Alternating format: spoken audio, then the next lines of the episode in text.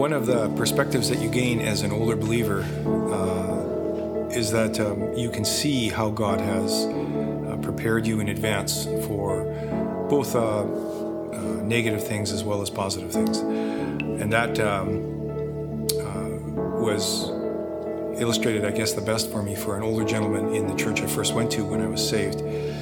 And he was um, uh, quite uh, often he participated and shared, and whether or not he was sharing something that was that was uh, a, a, good thing that happened, an occurrence or a, uh, an anniversary or something like that, or something negative. It was always that Jesus had supplied what was positive, or that Jesus would sustain him through what was negative.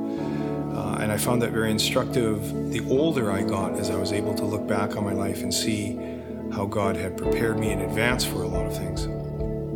Um, one of those things was just in uh, the responsibilities that you uh, recognize that you have taken on when you have a family. Um, and one of those, for us, one of those clear responsibilities was to uh, teach our kids about the Lord and to participate with them in a local church. Uh, so, but also you have to pay the bills. And so I had a job where I had to work on Sundays and it was getting very tiresome. So I gathered the kids one night at dinner and asked them to pray that Dad wouldn't have to work on Sundays anymore. And they did. And uh, then in the following week, I was fired. And so it was quite a shock since we had just moved into the first house that uh, we had uh, owned.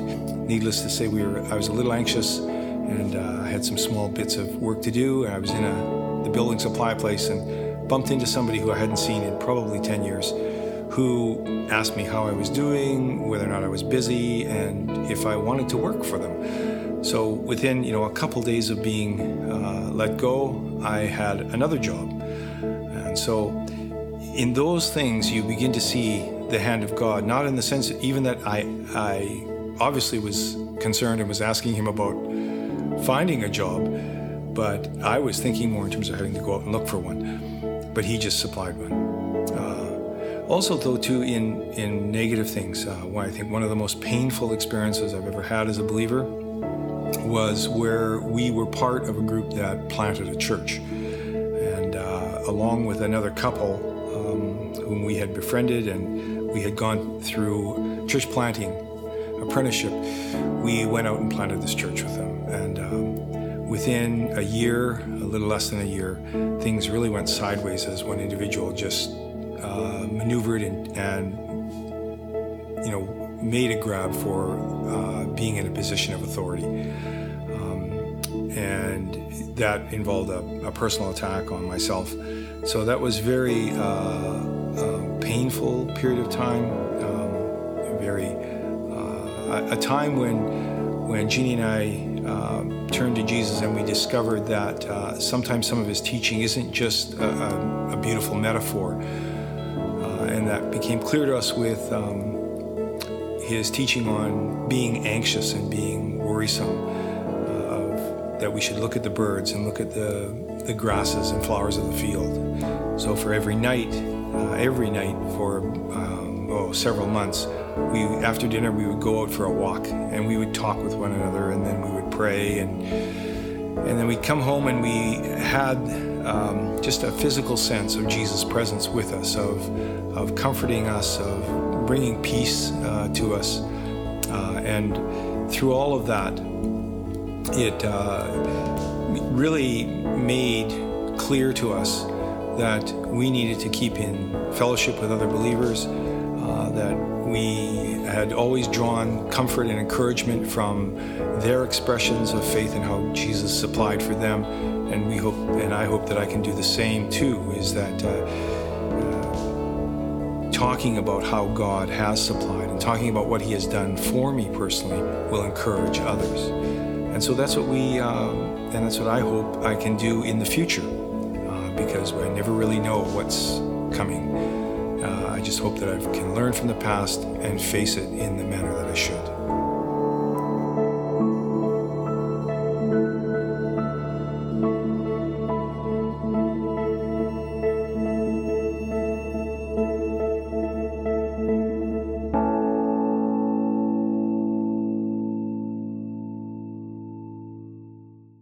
There are a lot of great stories in the Bible. We've looked at some of them over the last number of weeks, but then there are those that stand out from among the rest. Today's story, the story of Elijah, is one of those. Now, the story of Elijah, for some of you, may be a well known one. If you took the time to read in preparation for today, you know his story, but I don't want to presume that all of you do. So let me just lay the groundwork of Elijah, learn some things about him as we get into chapter 18 of 1 Kings. First of all, who is Elijah? Well, number one, he is a man. He was a man, which I know seems quite obvious to you. But I bring that up because in the Bible, specifically in the book of James in the New Testament, James chapter 5 seems to go out of its way to talk about the ordinariness of Elijah. Uh, it uses words in particular translations that talk about him being a natural man, being one like us. James chapter 5 specifically says Elijah was a man with a nature like ours.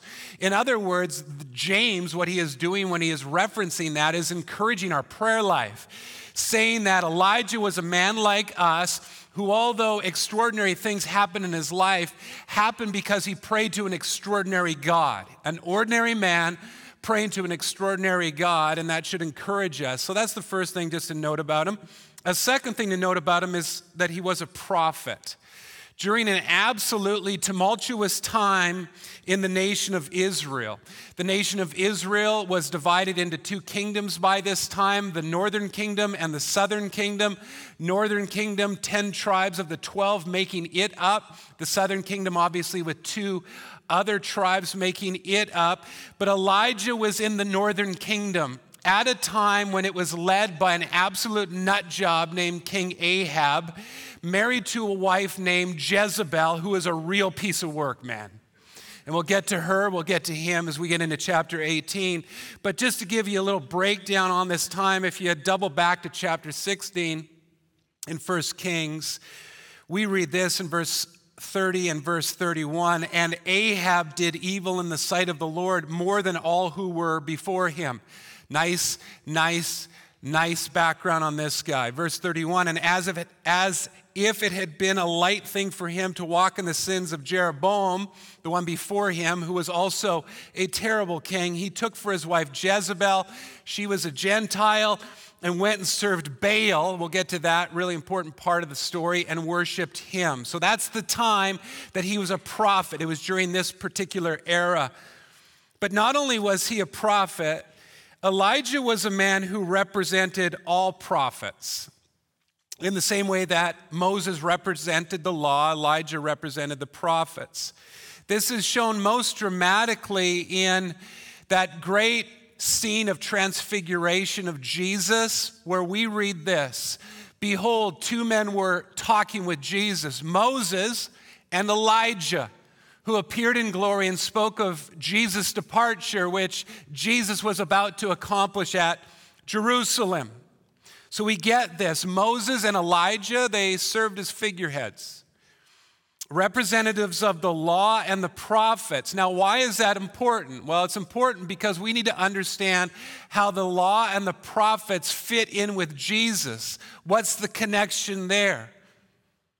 Well, the first thing that we need to note about Jesus' relationship with the law and the prophets is that he is the fulfiller of the law and the prophets. We read this in Matthew 5 17, the words of Jesus recorded in the Sermon on the Mount. Do not think that I have come to abolish the law or the prophets. I have not come to abolish them, but to fulfill them. So he is the fulfillment of them. He is also the one, therefore, they pointed to. Jesus getting into the grill of the religious leadership. Excuse me, I'll get to that. This is on the road to Emmaus with a couple of his disciples.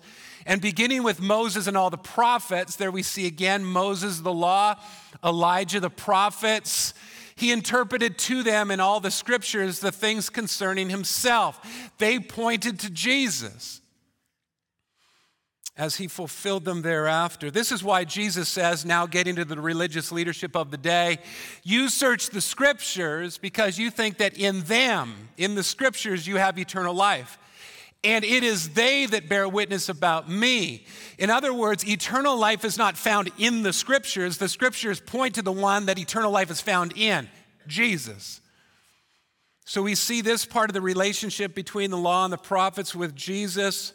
But more than that, as we whittle it down, the law back to Moses and whittle the prophets back to Elijah, we also understand that Jesus is the better Moses, ushering in a better Exodus, leading to a better and more eternal promised land. In fact, if we go back to that Luke 9 text, the word departure there that you see in the very last part of the verse is in the Greek the word Exodus. So Elijah and Moses show up on this Mount of Transfiguration to talk to Jesus about his exodus that he is about to usher in. Where? At the cross. New exodus, better Moses, eternal promised land. And as he relates to Elijah the prophet, Jesus is the one in which all prophecies find their yes in. What do I mean by that? 2 Corinthians chapter 1, we read this For all the promises of God, meaning the prophetic utterances of God leading up to the time of Jesus, and inclusion to that, all of the New Testament promises of God to us find their yes in Jesus. That is why it is through Jesus that we are to utter our amen to God for his glory. To put it another way, if Jesus didn't arrive, all the promises of God are null and void without him. We say amen. May it be God. So be it God because of Jesus. They are all fulfilled, find their fulfillment in Jesus. Let's get back to Elijah. Fourth thing that we need to note about Elijah before we get to chapter 18 is that he was a forerunner. What does that mean? Well, in the last book of the Old Testament, the book of Malachi, leading up to that 400 year intertestamental uh, period, this so called age of quietness where God was so called quiet, we read in uh, Malachi chapter 4 Behold, I will send you Elijah the prophet before the great and awesome day of the Lord comes. Who was this Elijah to come? John the Baptist. Not a reincarnated Elijah, but one whose ministry was like Elijah's, one that came in the spirit and the manner of Elijah. How do we know that? Because Jesus told us. Jesus says this in Matthew 11 For all the prophets and the law prophesied until John. John is the last, John the Baptist is the last Old Testament prophet. Prophesied until John. And if you are willing to accept it, he is Elijah that Malachi chapter 4 is to come, that it spoke about. He is the one. The question is how was Elijah's ministry like John the Baptist and vice versa? Well, interestingly, they both wore the same kind of clothing kind of stands out. Both were into camel hair, rough clothing. You can read about that in 2 Kings chapter 1. You can read about that in Matthew, in Matthew chapter 3. They both faced hostile powers, specifically hostile women. Jezebel, we'll get, we'll get to her, and Herodias, we'll get to her as well. Both were bold, man, very bold very brash, very in your face. We'll see that when we get into chapter 18. But John the Baptist was like that. He called the religious leadership of the day a brood of vipers. You guys are snakes, man. Very bold, very brash, very in your face. Both called for repentance.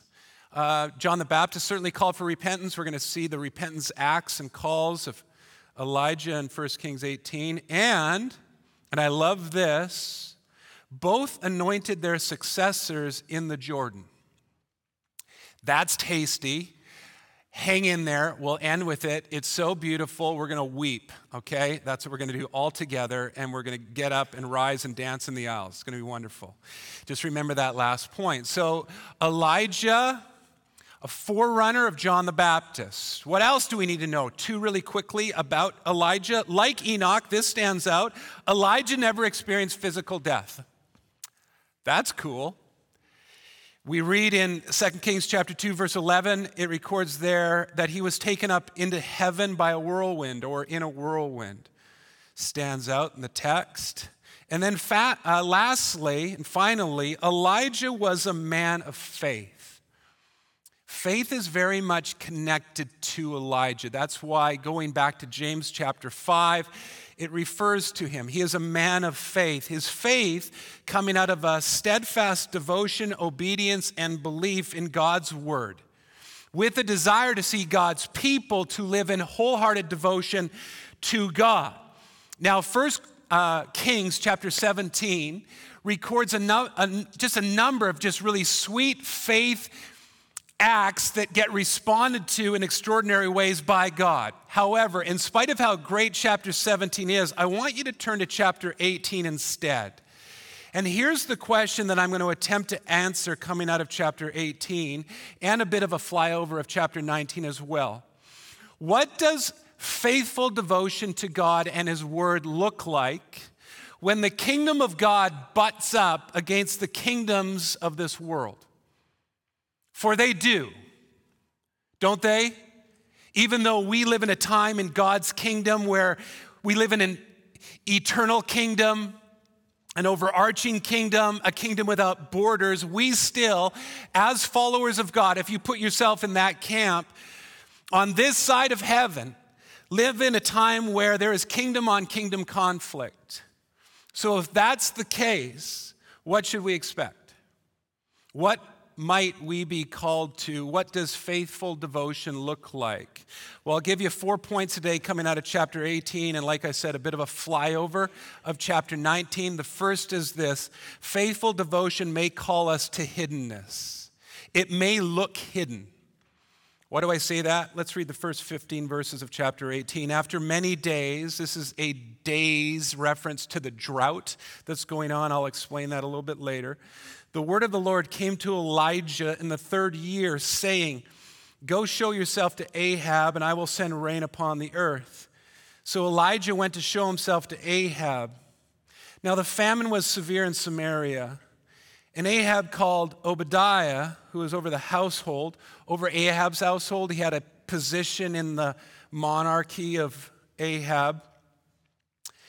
Now Obadiah feared the Lord greatly, and when Jezebel, cut off the prophets of the Lord, Obadiah took a 100 prophets and hid them by 50s in a cave and fed them with bread and water. And Ahab said to Obadiah, Go through the land to all the springs of water and all of the valleys. Perhaps we may find grass and save the horses and mules alive and not lose some of the animals. So you get a sense of the drought and how severe it is. So they divided the land be- uh, between them to pass through it. Ahab went in one direction by himself, and Obadiah went in another direction by himself.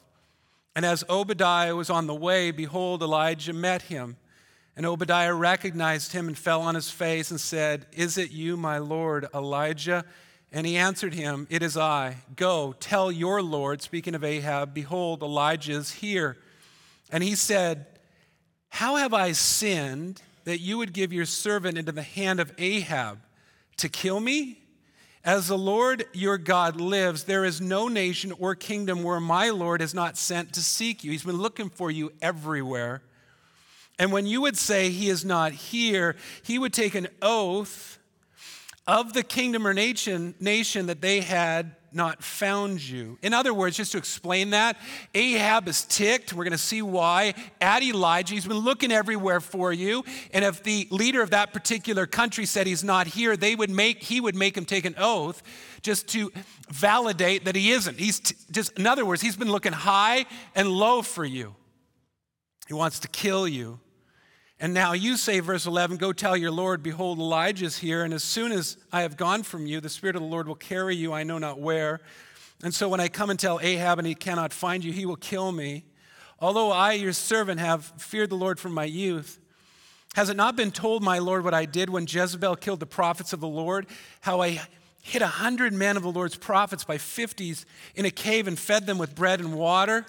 And now you say, Go tell your Lord, behold, Elijah is here and he will kill me. And Elijah said, As the Lord of hosts lives, before whom I stand, I will surely show myself to him today. Let's just stop there. Let me set this up. If you double back and look at the first verse of chapter 17, what we see there is that Elijah has prayed that there be no rain for three and a half years. And he has let Ahab know that he has done this. He's presented himself to Ahab. As you might expect, as I spoke about briefly, this led into a great famine, led to a great drought. And to wrap it, ramp it up, like I said, he's, he said he's done this. I'm the one who's prayed. Now, the question is, why would you do that? Why would Elijah do something like that? Well, the easy and the right answer is that God told him to. But more to the answer is found when you marry the nation's idolatry, severe idolatry, and you marry it up, bring it up with the passion of Elijah. A passion of Elijah that wants to see God's people come back to worship the one and only true God. But added to this is an understanding that Baal, the one they turn to in their idolatry, is known for a lot of different things. Two of them specifically, one being the god of rain and also the god of fertility or production, harvest. He's also known as the God of fire. We'll get to that when we get a little bit down in chapter 18. But bring it all together. You have this nation turning from God, you have this severe drought that has realized absolute famine, no water, with a nation that worships a God of rain and a God of harvest. So when you have this famine, what do you have? No Baal. No Baal. Hard lesson but a gracious one. With a God and by a God who desires to see his people come back to him.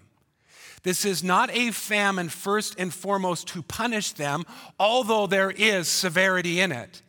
But it has at its end goal to see them return to Him. And so, this is what's taking place in chapter 17.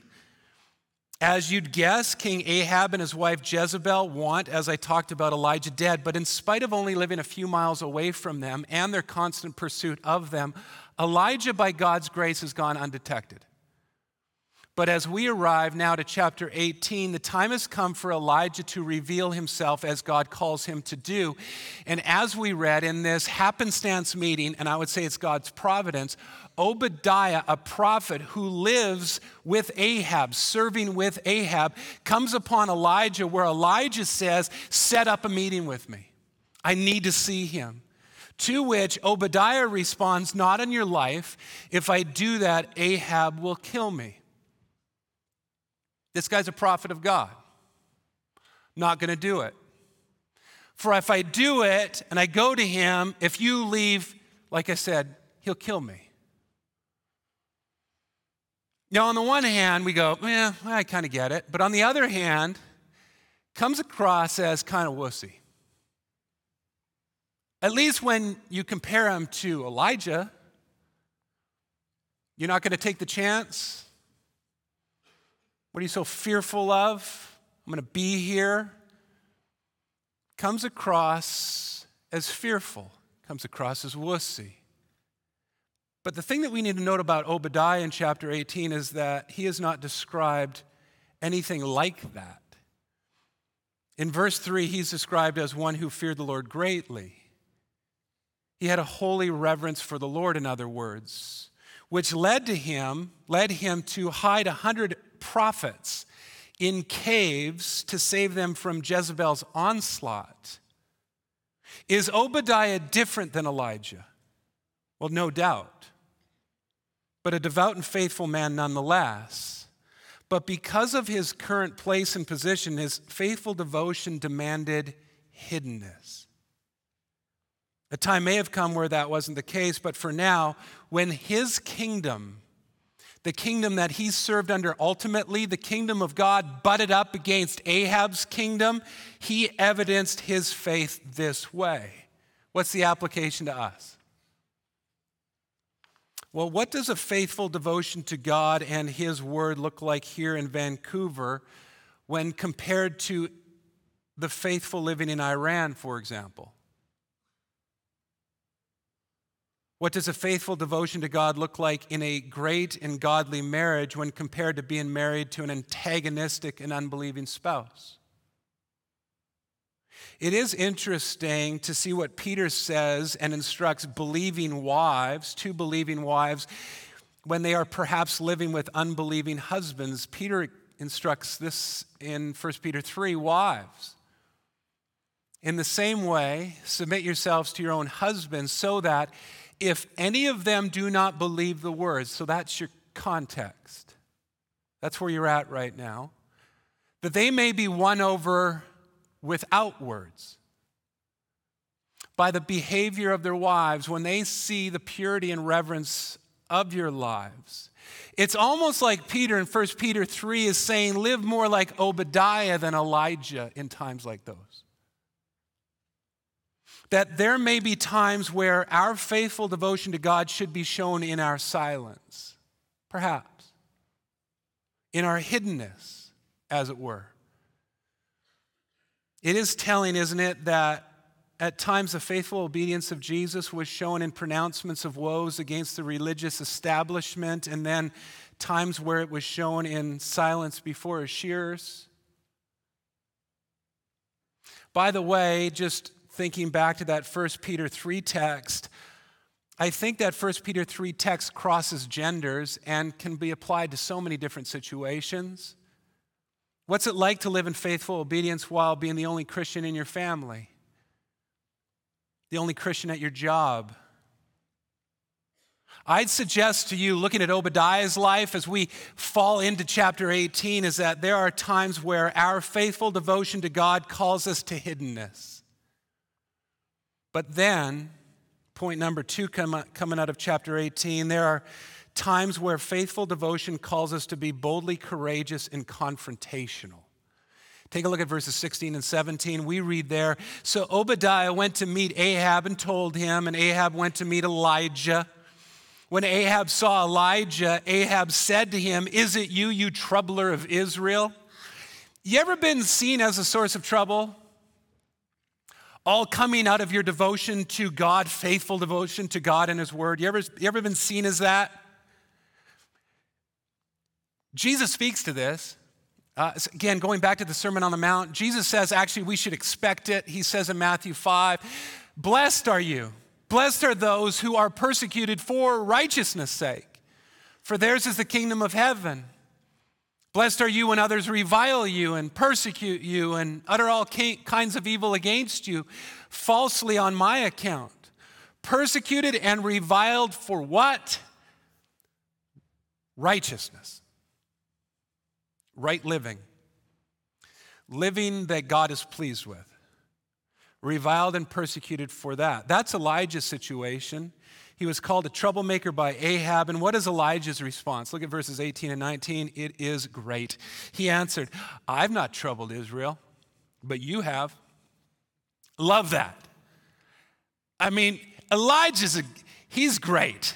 We love Elijah. Your fathers and your fathers, because you have abandoned the commandments of the Lord and followed the Baals, now therefore send and gather all Israel to me at Mount Carmel, and the 400 prophets of Baal, 400 prophets of Asherah, who eat at Jezebel's table. She had a big table, I guess. So what's going? What does he say to him? What does he say to Ahab? The trouble is you, not me, O king. And the ultimate source of trouble is your departure from the word, which has led to the nation's idolatry. And when that happens, what good is what is good is called evil, and what is evil is called good. Such is the case today. What we see in verse 19 is Elijah requesting that Ahab gather 850 prophets for a showdown. This is a very different approach when compared to Obadiah's faithful devotion. Is it better? No, it's just different based on his circumstances and based on his call. Take a look at verses 20 and 21.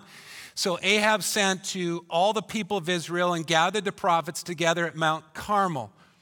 And Elijah came near to all the people and said, How long will you be limping between two different opinions?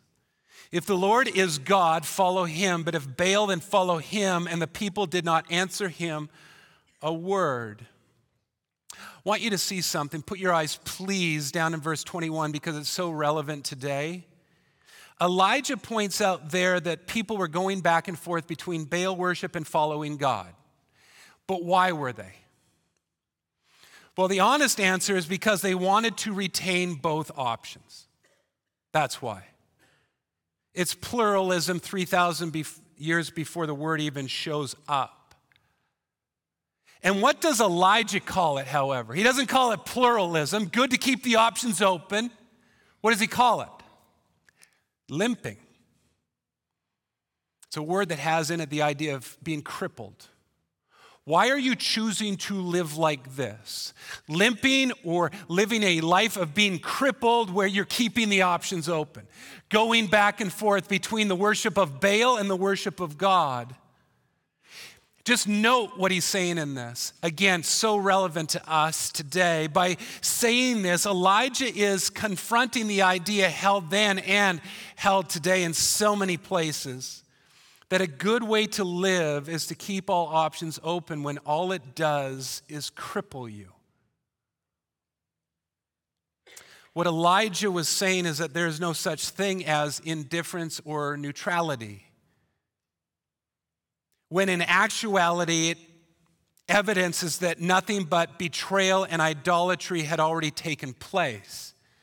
As D.A. Carson puts it, what is taking place here is the de-godding of God.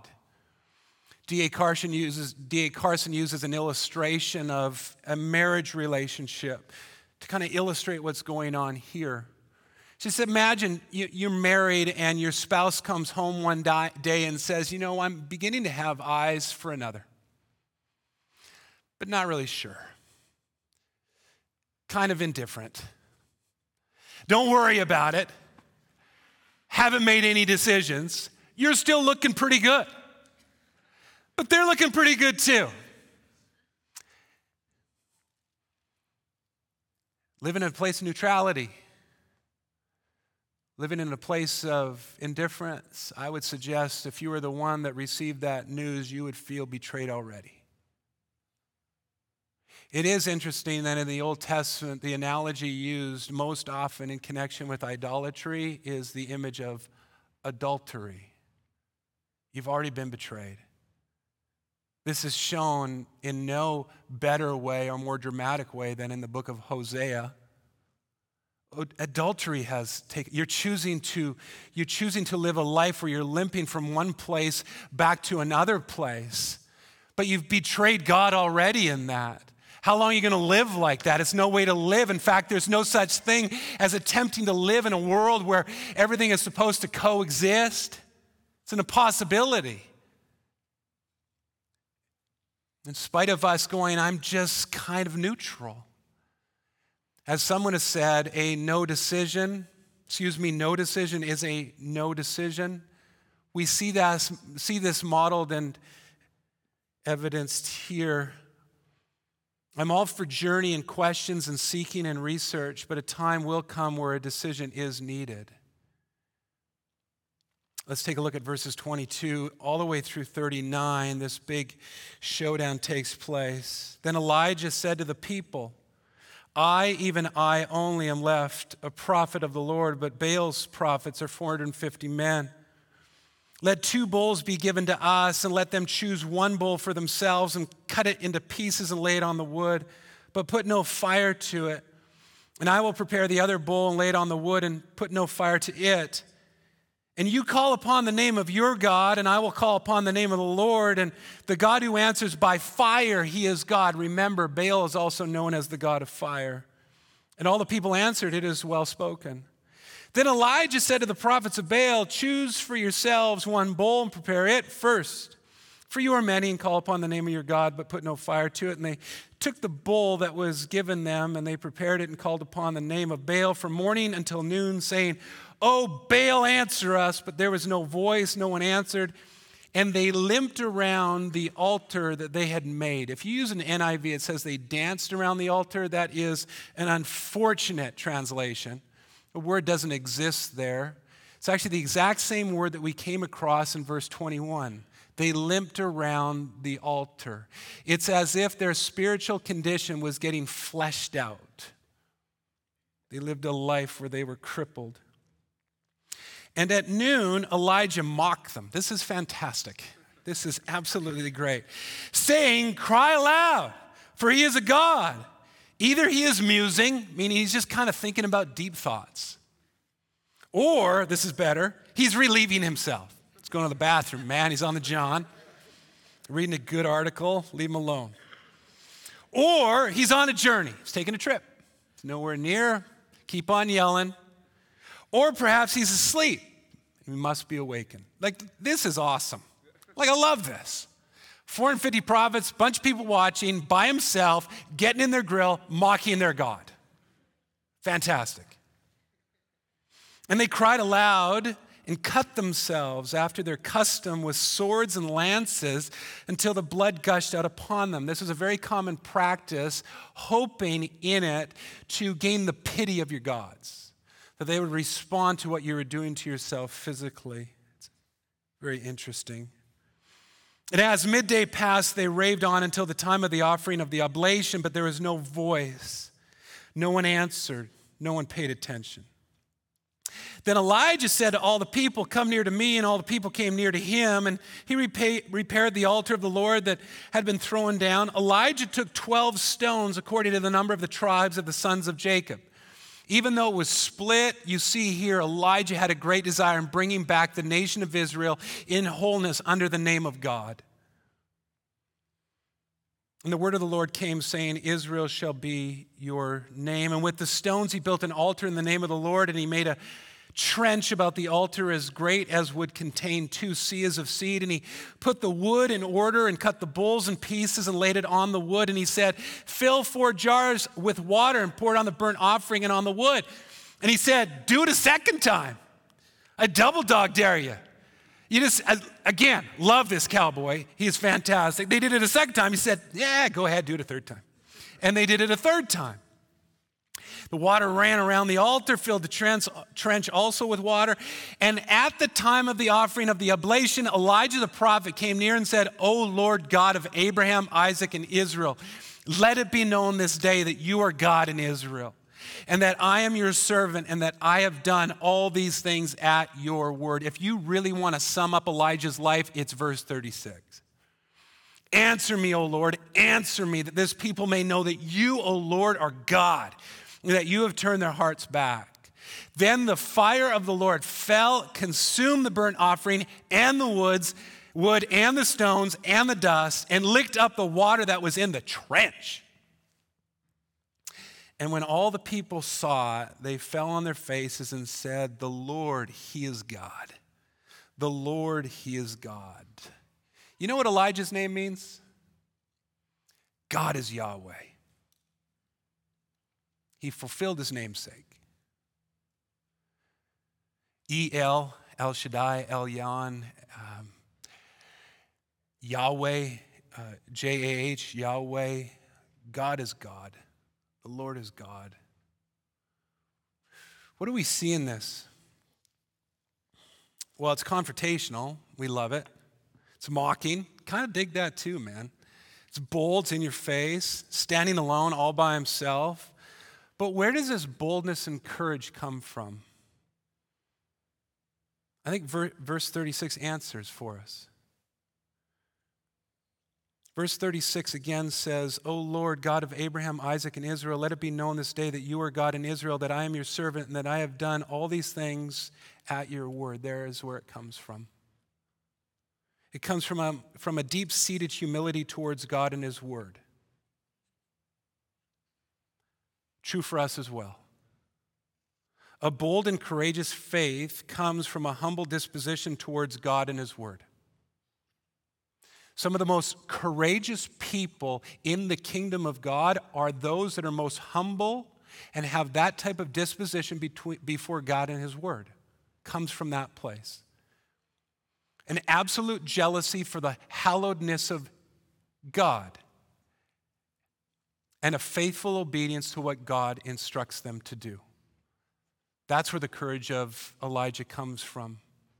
And again, I know we love this, but it's important to know where it births from. But I get that we love it courage, boldness, cockiness, mockery between these two kingdoms. This is movie stuff. We like Elijah. But do you know where the greatest confrontation between two kingdoms took place? It took place on a cross 2,000 years ago. But in that particular conflict, the killers mocked. And the killers were bold. And the killers were cocky.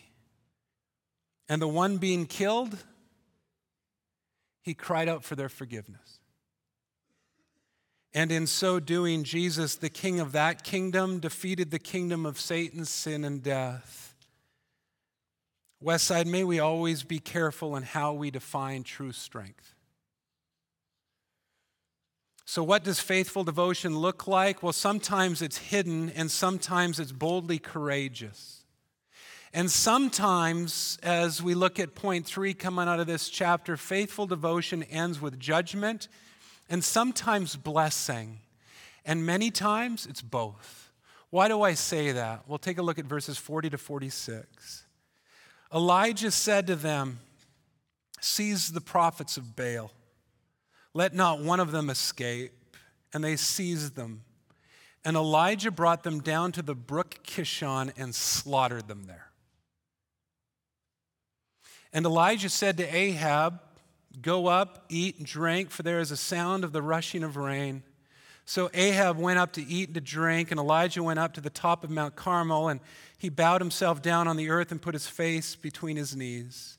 And he said to his servant, Go up now, look toward the sea. And he went up and looked and said, There is nothing. And he said, Go again, seven times. And at the seventh time he said, Behold, a little cloud like a man's hand is rising from the sea. And he said, Go up, say to Ahab, Prepare your chariot and go down, lest the rain stop you.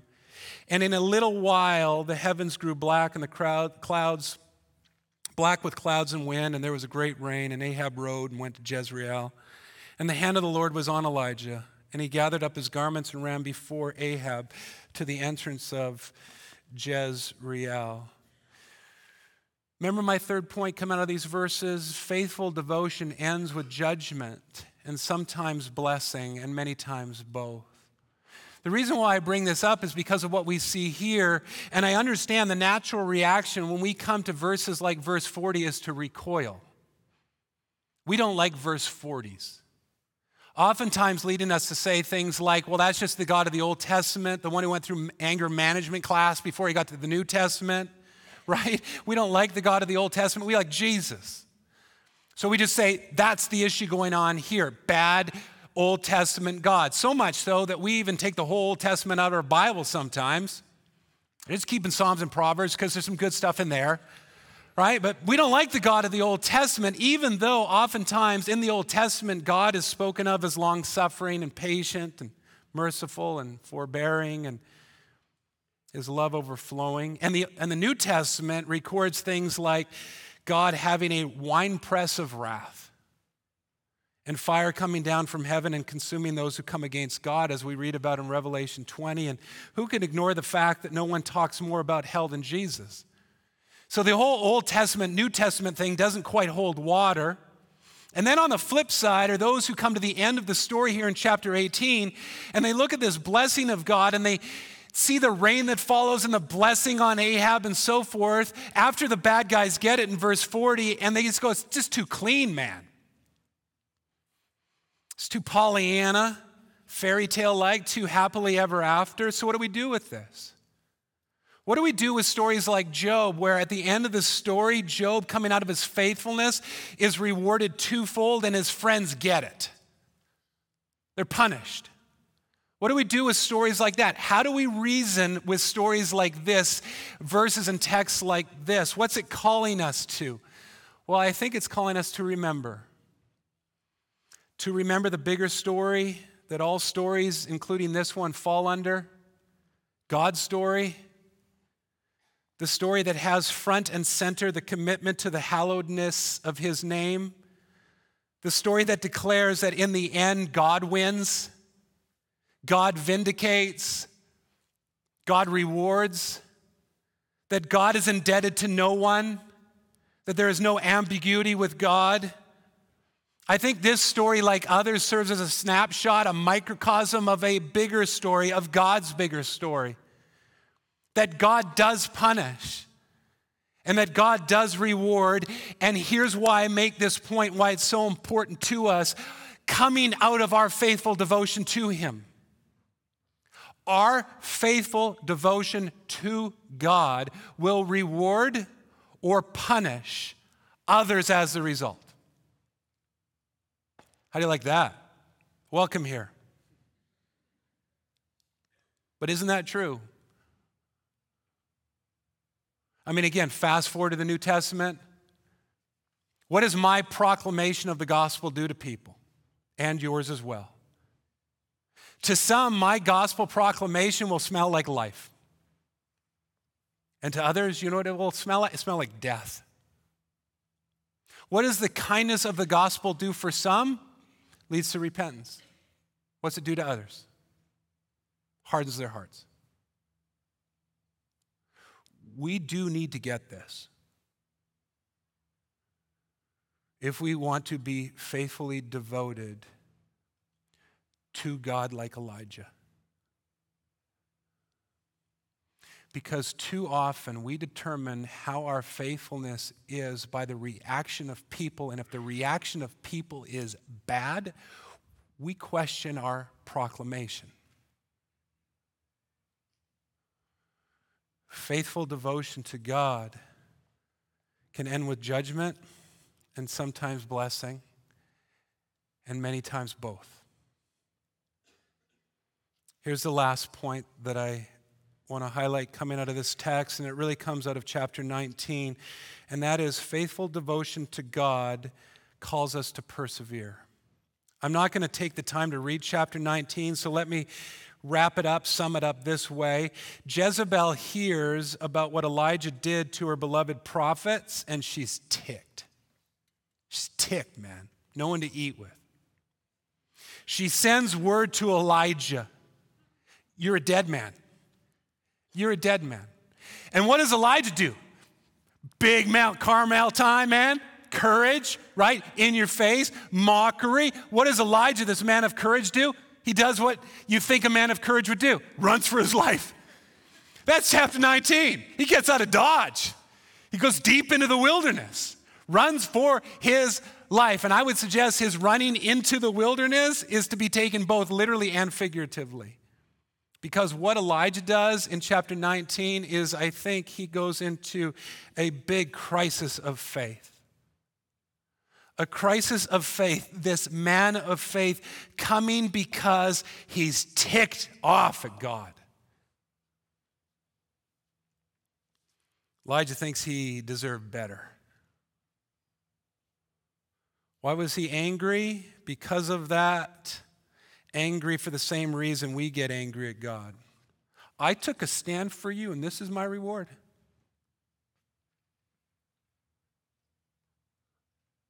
This is it. I should be living in bliss. I mean, look, I stood before 850 prophets of Baal, led a revival. People turn back to you. It's retirement, man. This is what I get. I find myself laughing at chapter 19 and what Elijah does in it, but it's a nervous kind of laughter because chapter 19 is so much like me. It was certainly me a year ago at this time. Look at what I'm doing, and this is my reward. I stood on the front lines, I took care of business, and this is what I get. I deserve better. This resonating with any of you?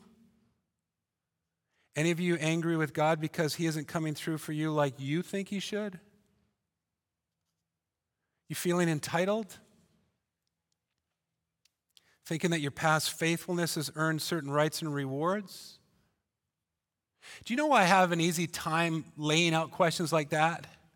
Because I get it, man. I get chapter 19. So, what's the point of it? Well, first, it reminds us that our ideal, our paradise, our bliss won't be realized on this side of heaven. But second, as we begin to wrap this up, it reminds us of who Elijah was called to be. Who was Elijah called to be, if you remember our intro? He was called to be a forerunner. A forerunner of who? A forerunner of a guy named Elisha. Elijah Elisha. Just think J comes before S. Elijah, Elisha. Who's Elisha? Oh, this is good. Remember at the beginning, it says we're going to cry and weep and dance. Elisha is a forerunner of Jesus. Let me prove it to you. Elijah was the one I referred to in my intro who accompanied Elijah to the Jordan and, was commissioned there. Just hang it right in your Bibles. Go to 2 Kings chapter 2, look at verses 7 to 9. Halfway through verse, oh, I love hearing the flipping of your Bibles. And if I could hear scrolling, I'd like to hear that too. It'd be great. They should come up with a scrolling app that just makes noises. It's like the Tesla when it revs up. Did you know that? It's all fake noise. Well, for those of you that have a Tesla, good for you. Look at verse 7. There's an illustration in there, by the way, fake noise. Uh, anyways, verse 7, chapter 2, 2 Kings. They were both standing by the Jordan, Elijah and Elisha. Then Elijah took his cloak and rolled it up and struck the water. And the water was parted to the one side and to the other till the two of them could go over on dry ground. When they had crossed, Elijah said to Elisha, Ask what I shall do for you before I am taken from you. And Elisha said, Please let there be a double portion of your spirit on me. And if you don't see the baptism of Jesus in the Jordan with the spirit coming down on Jesus from this, I don't know what will remind you of that event. This is a wonderful event.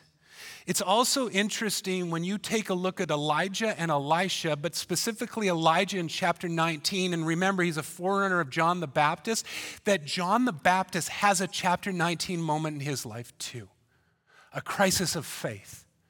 A crisis of faith that takes place in prison. Remember John the Baptist's life, right? Forerunner, repent, brood of vipers, gets in the grill of Herod over his relationship and marriage. Herodias comes along. I want the guy done. Big dance, big party, gets sent to prison, and in prison has a crisis of faith. And he sends his disciples to Jesus with one question. Interesting question, by the way. Are you the one? Or should we expect another. Here's how Jesus responds Jesus answered the disciples of John Go and tell John what you hear and see. The blind receive their sight, and the lame walk, and the lepers are cleansed, and the deaf hear, and the dead are raised up, and the poor of good news preach to them. I've heard many preachers preach on this and go, what Jesus is saying to the disciples of John is, list out what I've done. I don't disagree with that. But here's the thing that stands out about that list those are exactly the things that Elisha did too. In chapter 5 of 2 Kings, he cleanses lepers. In chapter 6, he restores sight. In chapters 4, 8, and 13, he brings the dead back to life. And in chapters 1, 7, and 8, he brings good news to the poor and destitute. See, this is why I love this. What Jesus is saying to John the Baptist is that the better Elisha has come. And John, like Elijah, you were called to prepare the way, and the way, and the truth, and the life is here. Westside, we are not of this world. And we will butt up against other kingdoms here. And when we do, our faithful devotion to God and His Word will call us to times of hiddenness and to times of bold confrontation. It will also lead to times of judgment and reward. And finally, it will call us to persevere where we need to be reminded that our paradise and our bliss won't be realized until we see the better Elisha, Jesus our King, face to face. Let's pray.